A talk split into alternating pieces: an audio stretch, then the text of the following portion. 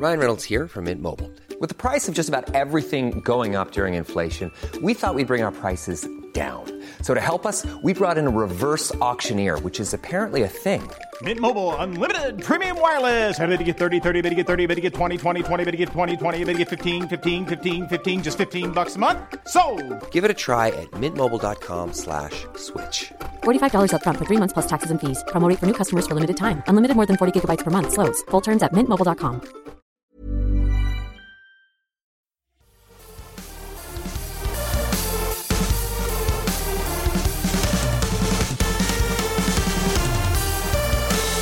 Hi, everyone, and welcome to SyrupCast, Mobile Syrup's podcast. My name is Shruti Shakar, and I'm a reporter with the publication. We are recording this on April twelfth, just a couple of days after a massive spectrum auction took place.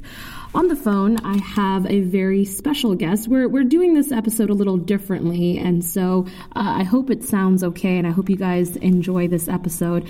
Um, but on the phone, all the way from Calgary, I have Gregory Taylor, a principal investigator for the Canadian Spectrum Policy Research, and he is also an assistant professor at the University of Calgary's Communication Department. Hi, Mister Taylor, how are you? I'm doing well today, Shruti. Thanks for having me on the show. Absolutely. And I'm really excited to talk to you because I know that you have an extensive knowledge on spectrum. And of course, Canada just had its spectrum auction. And before we get into all of that, I'll just um, brief you all listeners on what exactly has happened. So on April tenth, uh, the Innovation, Science, Economic Deve- Development Department released uh, results of the six hundred megahertz spectrum auction, and the government had raised three point four seven billion dollars from this auction. Uh, the auction started about a month ago on March twelfth and ended on April fourth. There were one hundred twelve spectrum licenses in sixteen geographic locations. Um, there were fifty-four rounds of bidding that took place over eighteen business days. And out of the twelve participants, nine of them won spectrum bands. Um, and some of the results were very interesting. We had a lot of regional players that had forty-three percent of the spectrum allocated specifically for them, which was very great and uh, hopefully something that Mister Taylor and I can talk about. But uh, so that essentially meant like players like Freedom, um, SaskTel, Videotron, ExploreNet.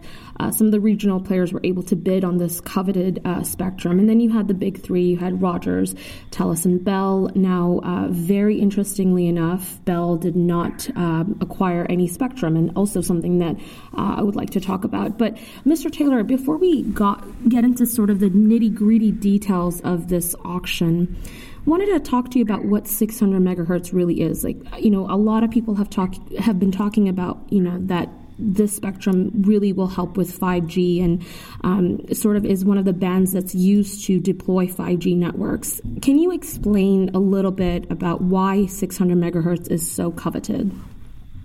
Yeah, sure. Um, this is what's known as low band spectrum. And in essence, what that means is it is of a frequency that travels a long distance with only uh, one uh, antenna. So if you're building towers, this is important for you because you don't want to have to build a tower every kilometer because your frequency keeps getting weaker. When you're looking at, when you're looking at six hundred megahertz, seven hundred megahertz, it's also some people call the beachfront spectrum uh, because there's not a lot of it. It goes far, and also it penetrates buildings uh, much more effectively. So if you're sitting in an office tower and you've got concrete walls around you, uh, this is the strong stuff that's really good for transmitting signals. But most importantly, it goes a long distance uh, with just one uh, tower. So uh, that's something that holds real appeal to a lot of providers. And and that's the case with five G, correct? Where you, you need that kind of spectrum to be able to deploy um, sort of these functions of like autonomous vehicles, um, smart cities, and, and even uh, rural uh, broadband uh, uh, fixed wireless internet services, correct? Um, can you correct me if I'm wrong? Okay, well, you're talking about two different things there. For rural broadband service, you're right. This is really good stuff for that uh, because it can cover a wide area mm-hmm. uh, with just one tower. But if you want to make the jump to talking about five G, yes, this is one of the bands that they're saying five G uh, can, can operate in. But five G is, is uh, a new technology that certainly in the early stages is going to have a very small cell uh, will be how this is, ro- how it rolls out. Mm-hmm. Um, and so you can use this, uh, but it, it will not, certainly in rural areas, uh, it will not be getting its maximum use. It will be used as a, as for small cell development in largely cities uh, to do things like you talk about autonomous vehicles, things like that. They need to move from one cell to the other, just like your cell phone does right now. Mm-hmm. And those will be in small, dense areas in the cities. And so if you're talking about, is this good for five G? Yes. Is this good for rural Canada? I would argue it is, but not the way that I S E D has designed this auction right now. I, I think that, uh, once again, rural Canada has lost in this auction that we've just had, um, and this isn't the first time. The government loves to talk about rural development in broadband, but when you look in the details of an auction like this, it's not happening. That's really interesting. Can you uh, elaborate on that a little bit? Because I, I thought that this would be really good for uh, rural areas in Canada. So tell me about well, why this is like not not that great. Well, because uh, you're right in that it should be, because it travels so far, uh, and this was true of the seven hundred megahertz auction as well. Uh, this is something that should be part of uh, um, uh, an easy one for the for the government to, to set up. But you've got to look at the details, and this is one that a lot of people don't like to go into, but the, the, once again, the, the, this is one where the devil's in the details. And if you take a look at how the government set up the policy framework for this auction. Mm-hmm. Buried in that framework, in the back, in an annex, is something called the deployment requirements. And the deployment requirements uh, stipulate how much uh, area has to be covered, and they cover it by population over certain amounts of time. These licenses are for twenty years. Mm-hmm. So if you take a look at the rollout conditions for six hundred megahertz, you would think over twenty years, they could cover everything, mm-hmm. but that's not what is asked. And if you take a look at the deployment conditions over twenty years, uh, so I, for example, uh, so I'm in Alberta, and if we were to take a look at what is required out here, um, so a town that I've spent some time in is called Vegreville, mm-hmm. and it's just outside of Edmonton. It's kind of a classic small Canadian town on the prairies. And after twenty years, forty percent of the area around Vegreville should be covered as a, as part of this uh, license. So over twenty years, they cover forty percent. Basically, for the provider, if you go in and cover the town, you're done. Mm-hmm. That will be forty percent. You've hit the deployment requirements. So it's for that reason, and I have said this repeatedly when I submit to uh, I S E D on these uh, on, on these uh, auctions, that you've got to have stronger deployment requirements. They don't. Uh, and I've just used Vegreville as an example because it's around here. But, you know, it's the same thing. You can look at this thing. It's in the annex at the back of the uh, – but it's buried. Most people don't go looking for it. But to me, there's the devil in the details right there. So uh, rural Canada is not getting maximum value out of these auctions.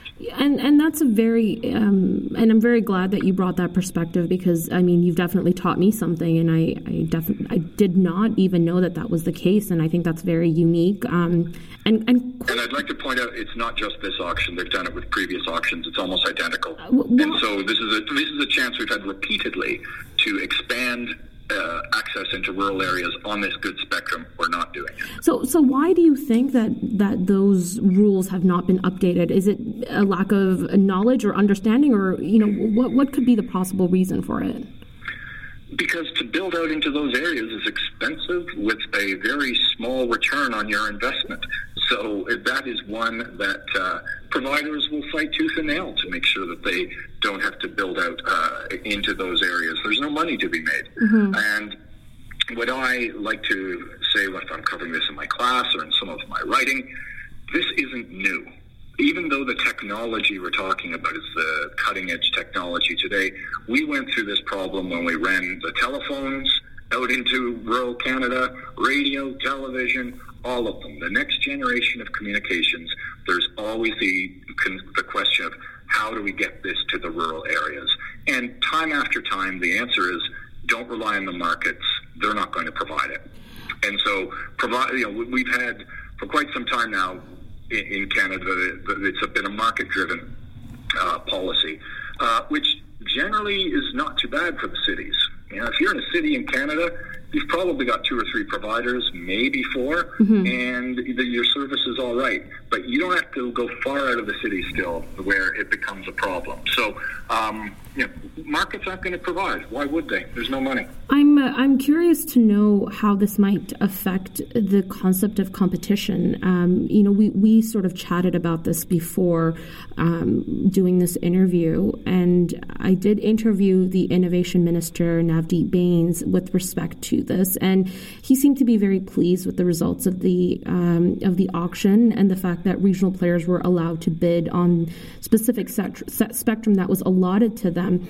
Um, do, do you think, you know, considering that you said that this is, um, well, one, there isn't enough money to deploy to rural areas, um, but do you think the fact that regional players were able to bid on this spectrum might be a, um, a way of deploying that? Um, do you do you think that there's going to be competition? Okay, well, first thing that I didn't say there isn't money to mm. deploy into rural areas. I said there's not a good return on investment. My apologies. Uh, there's, plenty, there's plenty of money. Uh, but I think that, uh, you know, as far as some of these regional players, uh, yes, they, it is a, it is certainly better uh, than what we've had mm-hmm. in the past. But uh, it wasn't so long ago, only during the Harper government era, where the, the, the goal in all of this was a strong fourth national carrier. Right. And now that uh, policy seems to have fallen by the wayside. Um, and so we've got some of these smaller regional ones. Uh, I hope they do well, but something that people should be watching is, okay, so until three years ago, uh, Manitoba had a very good regional carrier. And uh, M T S, and what happened? Bell purchased it. Yeah. yeah, yeah. And what happened? Bell was told, don't raise prices for a, a year. Mm-hmm. Bell said, absolutely, and then at thirteen months, they raised their prices. So uh, in these areas, I mean, it's certainly better to have this, this competition in these areas. Uh, my question is, how long is it going to last? And um, there are rules about transfer of spectrum. It's generally, you've got to wait about five years. Mm-hmm. Five years, no problem. These people can wait. And so they're sitting on spectrum that's worth a lot. It's probably worth, for these regional companies, it's worth a lot more than what they paid. Well, and, and, uh, because... Sorry, co- sorry. Continue. What were, what were you going to say? Oh, just the, because it was set aside for them. So it's where the so they got they got spectrum at a discount. I think it's I think it's very interesting that you said that too. And considering that Shaw did buy um, what was Wind Mobile, it's now Freedom Mobile. Um, and I don't know if you had a chance to look at uh, uh, their recent quarterly um, earnings report, but their prices seem to go, like their uh, average billing per user has actually increased. Um, and someone made a very interesting comment on Twitter saying that, you know, how long will it take before um, Freedom Mobile becomes or starts to charge, you know, as, as much as Rogers or Bell or Telus? Um, so, I mean, maybe Freedom ends up becoming that fourth carrier. Who knows? I don't. I, I really don't know. But, you know, the fact that they were able to bid in, in this spectrum is, is quite intriguing. And, and I, I think um, to, you know, to your to your point, you know, how long will it be until the competition ends? I, I don't know. I think that's a very interesting point and something that we should be keeping an eye on. Yeah, well, you said, you know, would Freedom become the national carrier? Uh, I was wondering that as well until two days ago. And then I looked at the, I looked at the result of this auction, and they didn't bid outside of their market where they already exist. So mm-hmm. there's B C, Alberta, and Ontario. So I think that in those markets, uh, you can get a, uh, a, a an incorrect idea that uh, Freedom is a national carrier. Mm-hmm. They're not. They're uh, they're in three provinces, and this was their chance to expand, and they didn't. So uh, they, uh, you know, have solidified and will be able to offer better service where they are uh, based right now, which is the same province as they were before this uh, this auction. So I think that, you know, this is something that uh, you know, the, the people were wondering what's going to happen with this. And Shaw had a lot of money for this. Yeah. The base and cable, they, they had a strong regional base. Would they expand? And the answer is no. Mm. And same with Videotron in Quebec. They yeah. didn't expand. And Videotron's played this game before, where they purchased spectrum in Western Canada, and people thought, oh, here's our national carrier. And no, they sat on it, and then they sold it later. Which is so, um, which is unfortunate, you know. I mean, I, I look at this and I say, well, I, exactly what you mentioned, you know, it, it would have been an opportunity for them to buy the spectrum in other locations and actually expand, except that didn't happen, which is uh, which is quite unfortunate.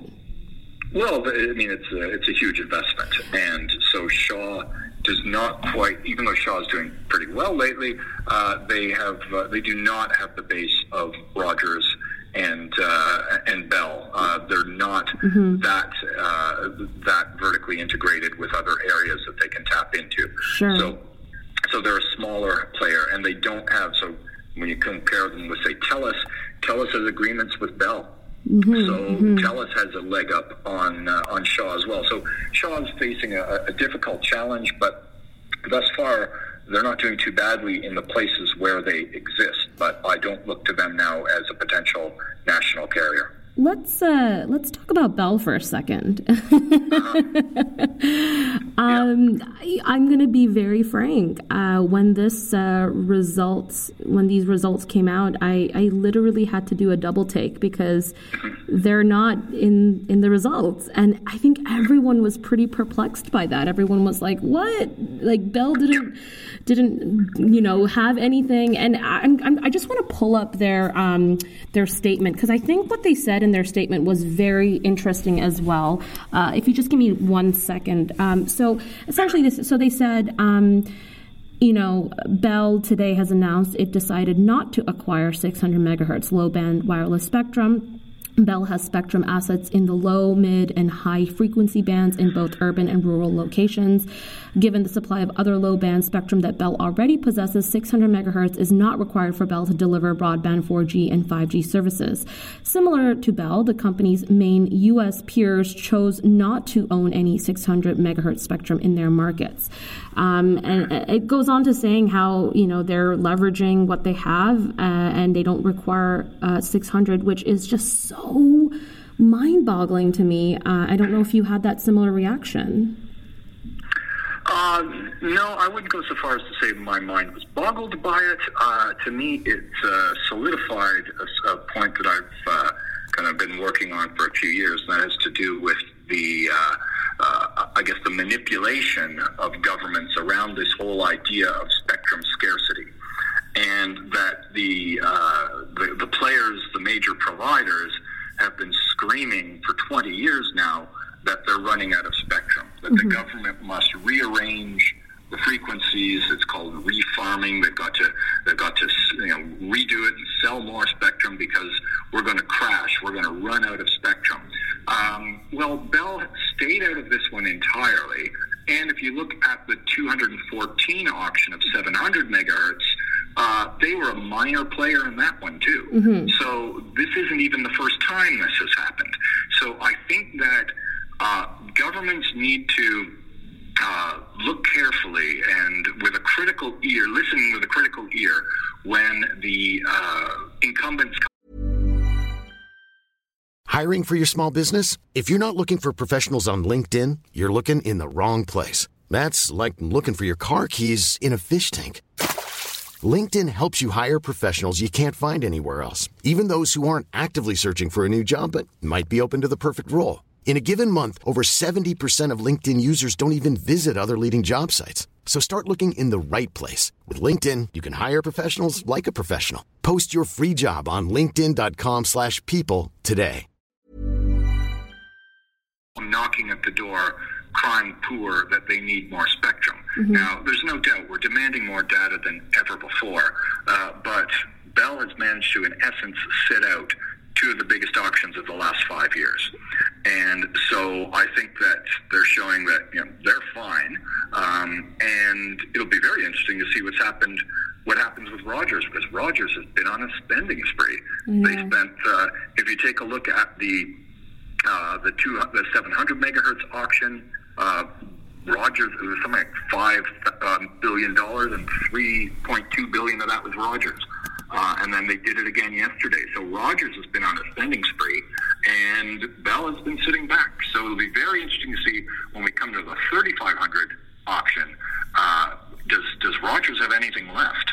And uh, Rogers has also been on a spending spree on things like hockey. Uh, they, bought the, yeah. they bought the rights to Hockey Night in Canada for five point two billion dollars. So uh, they're going to be uh, they've uh, they better have very deep pockets because they're spending a lot of money. Yeah, just to uh, give those those values again, Rogers. I, I'm just I just pulled up the exact value. So in the six hundred auction, uh, six hundred megahertz auction, Rogers spent um, it was let me see uh, one point seven two five billion dollars, um, and then in the seven hundred megahertz auction, it was three point two nine one billion dollars, which is a, that's a lot of money. That's that's not. That That's and, and those two combined, Bell spent five hundred grand. Yeah, that's uh, that's that's that's a lot. Oh my goodness, that's a lot of money. Um, yes.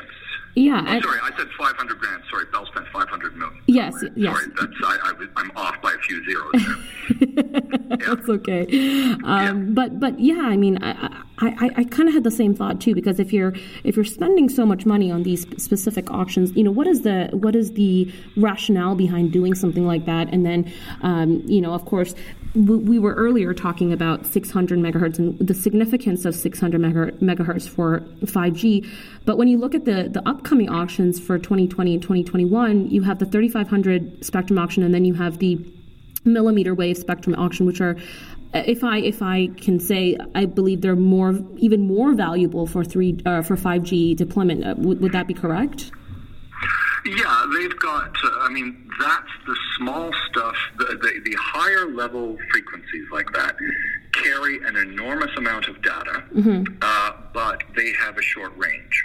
Okay. And so this is why I uh, have some hesitations as to uh, the effectiveness of that of those frequencies in rural areas, certainly for five G.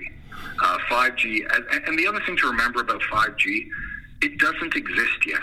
Mm-hmm. Yes. And this is a, a very important point, because the, the hype machine is in overdrive right now about five G. Uh, and who knows, it might change everything. Uh, but we don't really have solid uh, working examples of it right now. So a lot no, of this exactly. is somewhat, so a lot of this is somewhat speculative. Uh, I always liken it to, if you remember three or four years ago, every electronics store in Canada was featuring three D T Vs, mm-hmm. and that was the future. Mm-hmm. And we were all going, and, and we were all going to sit in our living room with the goggles on and watch three D T Vs. uh, I don't. I don't know where they are right now. I think they're all in a warehouse somewhere. Uh, Collecting so dust, that's, essentially. That's right. That's right. So five G matters, but we're still waiting to hear. So I think that uh, you know, a little grain of salt is required when we're looking uh, at what this might be in the future. A hundred percent. Yeah. Yeah. And yeah. I, I think I think partly the reason why there's just so much um, uh, you know excitement around it is, I, I and I, I, to be very frank, I think. Part of it has to do with, with the whole issue with Huawei and the, the politics behind it. Um, and then also in the U S, I mean, a lot of, I believe it was, um, why can't I think of the, the city right now, but one of the cities, Verizon has already launched five G um, networks. And so, you know, I think I think because of that hype, there's this hype that's happening in Canada, but you're one hundred percent correct. Like, we don't even know what's, what five G is going to look like in Canada. We, we have no idea. Yeah, and uh, as I said, it, it might change the game fundamentally, uh, but thus far, there's a lot of speculation on that. And so, uh, you know, I think that uh, the the results this week certainly increase the uh, interest in the thirty-five hundred auction, uh, but we don't know when that's going to be. Um, and that spectrum can uh, certainly move a lot of data, and uh, we will see. But as I say, I think that's going to have real value in urban centers much more than rural Canada. I want to go back to the, the issue with Bell not being in this current um, auction. So, uh, and, and, and again, correct me if I'm wrong, because um, I, I'm not one hundred percent uh, certain on, on all the details about this, but I believe that Telus shares a network with Bell. So would, will this affect Telus in any way um, because Bell didn't acquire any spectrum in, in um, certain locations that Telus functions in? That's a very tough question to answer because the details of the Telus-Bell agreement are somewhat murky. Mm-hmm. Uh, and so I don't know exactly what would be shared in this part of their network. They absolutely share infrastructure. Mm-hmm. Uh, that's we all know that. And it bothers some of the other carriers to no end mm-hmm. uh, that Telus and Bell often share part of their network. Uh, but as far as what they will share from what Telus spent yesterday, uh, I don't know. And so that would be something that they'll likely work out between each other. And uh, if Bell wanted access, I suppose they're going to pay for it.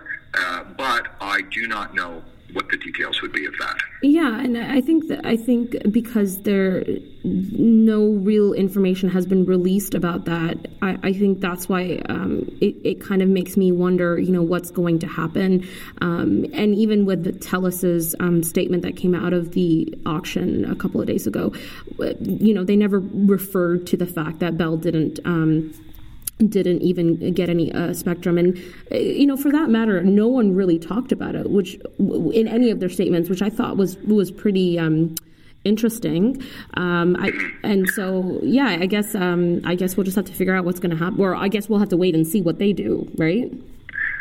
Yeah, Bell and Telus don't like to talk about it. it's, it's kind of that simple. It, it, it's, it, it is there, uh, but they certainly don't go around making a big deal out of it on a regular basis. So I'm not surprised that they didn't talk about it.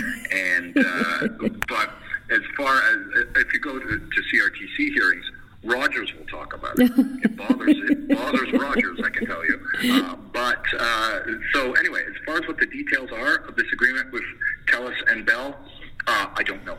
But they certainly do share infrastructure and have for some time. So I, I also want to, uh, and this might be a little bit of a broad topic in terms of of spectrum auctions. Um, you know, I think a lot of people who are not who are in the nerd bubble, um, you know, talk about comparing Canada's spectrum auctions to the U S. Um, and if we look at the six hundred megahertz auction that took place in two thousand seventeen, um, I believe the U S generated nineteen point eight billion dollars versus three point four six billion dollars, which is what Canada, you know, acquired. And uh, granted, you know, the population density in the U S is just far greater than it is in Canada, and you know, we're only just really understanding what all of these spectrums can do for, for Canada. But do you think that, you know, as we move further into uh, different auctions or move further into, aqua- you know, understanding technology, do you think we're getting better at, at um, these auctions? Do you think, or do you think we're not, you know, even up to par with what the U S is doing? Oh, I think that in a lot of cases, um, Canada's approach has been to wait, see what the U S is doing, and then we basically follow suit. So I don't know that uh, we're uh, anywhere you know, far behind the U S as far as how our auctions are designed. What the U S has recently done uh, was one that was called a, an incentive auction where um, the, the broadcasters were giving up their spectrum um, to have uh, and to see what people would pay for it. It brought in a lot less than uh, what the U S was expecting. Mm-hmm. Uh, Canada has not followed suit with that. That was one that the U S thought might bring in about eighty billion dollars.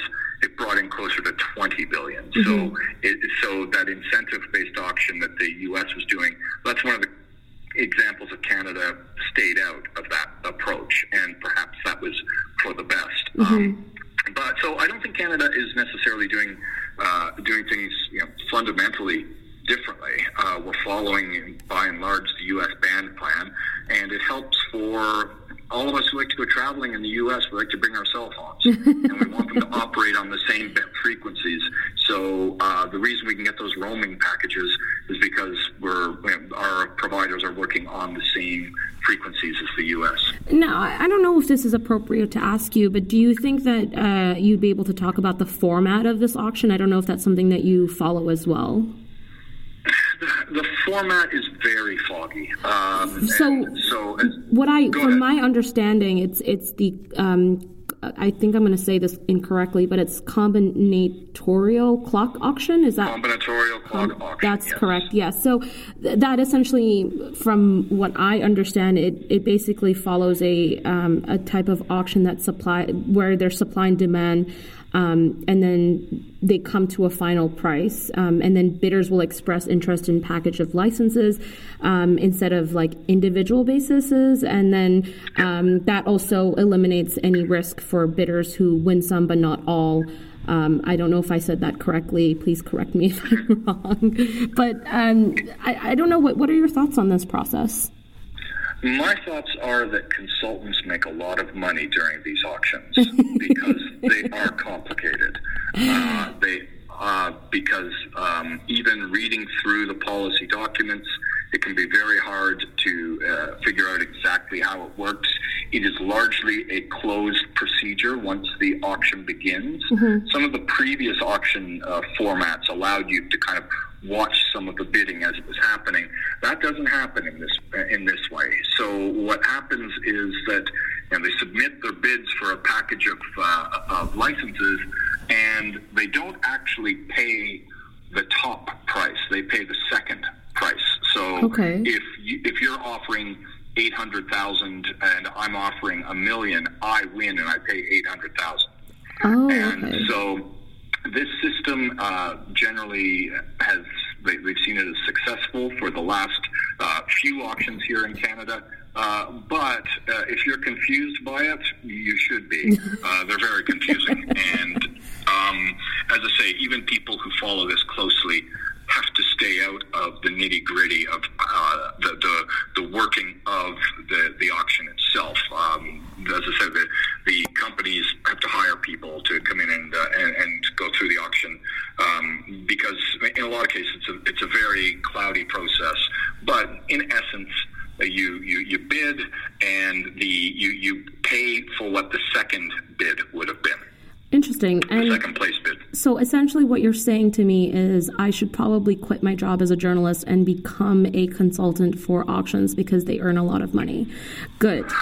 yeah, yeah. Good luck on that, though, uh, because we're getting low on the, I mean, there aren't that many auctions, certainly on this kind of spectrum, mm-hmm, mm-hmm. Uh, where we're going to, I mean, the government's been loving these auctions now for over ten years. Mm-hmm. Uh, it's just money in the bank for the government. I mean, the government woke up two days ago and had three billion dollars. It didn't know it had. So governments have enjoyed this for a while, but at some point, uh, the, this cash cow is going to finish. Um, yeah. And so they will either have to re-auction some of this spectrum or divide it up or take it back, uh, and I don't see that happening. So anyway, I think that, um, and not to mention, some places now they're starting to wonder, are there better ways to uh, to divvy up this resource? And the thing to remember about the spectrum, it's a public resource. Mm-hmm. You and I own it. Mm-hmm. It's, it's ours. Mm-hmm. All the people listening to this right now own it. Uh, and so are spectrum auctions the best way to get maximum value out of this? And there are places right now that are starting to question this, even though auctions have been kind of the world standard now since the nineties. You know, but, and I, uh, I think that's a good question to even, you know, uh, further and, and keep doing some more research into, because I think that would be something um, to look into. Um, but I think those were, you know, I, I really enjoyed speaking to you about um, Spectrum. I think it's like the greatest conversation starter. I love it. Who do you hang out with? Uh, a bunch of nerds, like, actually. a lot, yeah. Most of them are engineers, so what do you expect? Good. They love this stuff. Good, good, good. Well, we need more of them. I'm really glad to hear that. Um, I, before I, I, I let you go, um, I, I wanted to ask if you had any other final thoughts about the six hundred auction. I mean, of course, we, we spent the last thirty minutes talking about this, and um, you gave some really interesting insight um, and thoughts, but was there anything else that you wanted to sort of, um, you know, discuss? Uh, well, I think that when these things come up, um, the the thing to watch when you're getting together and all the other listeners and you're talking with your nerd friends about this, the technical and policy licensing framework that gets put out for this is really the key battleground. in a lot of ways. And usually I S E D, the government uh, agency, will ask for comments. And I wish that more people outside of industry would participate in that part of the process, mm-hmm. because uh, I understand it's challenging, it's uh, it's filled with jargon, but even if you just go in and hammer a couple of points that you think are really important, uh, you know, they, they, you can get at least on record that way. So uh, the C R T C is much better at this than I S E D, in that the C R T C has, has way better skills in public consultation. Mm-hmm. We don't get a lot of input on how we divvy up our spectrum, and it's, again, a public resource. So uh, if you've got these friends who find this interesting or who are listening to this podcast, uh, participate. Uh, get on uh, Twitter, find out when these calls go out for looking at the licensing framework, and let the government know here's what's important, because usually the the, the public stays out of this because it is a difficult and dense area. But, you know, I think if you're listening to this podcast, you've got enough of an interest and enough knowledge, you should be part of the discussion. Well, there you go, guys. Um, Mister Taylor has asked you all to participate, so you should. I think it's it's. A, I think that's a great um, point that you make, and I think people should be more involved. Um, and I, I hope that that happens.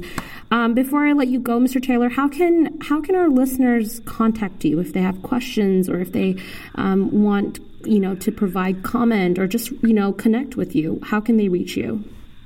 Uh, I, I'm not hiding. Uh, I, I'm out there online right now. So if you want to, uh, on, on Twitter, I'm at Gregory Taylor one, uh, or I'm at the University of Calgary and uh, in the Department of Communication, Media and Film.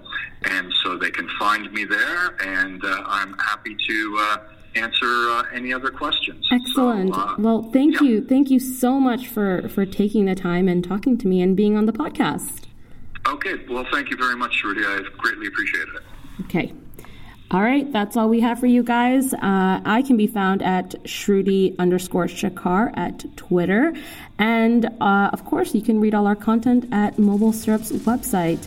That's all we have for you this week. We hope you have a lovely one. Bye.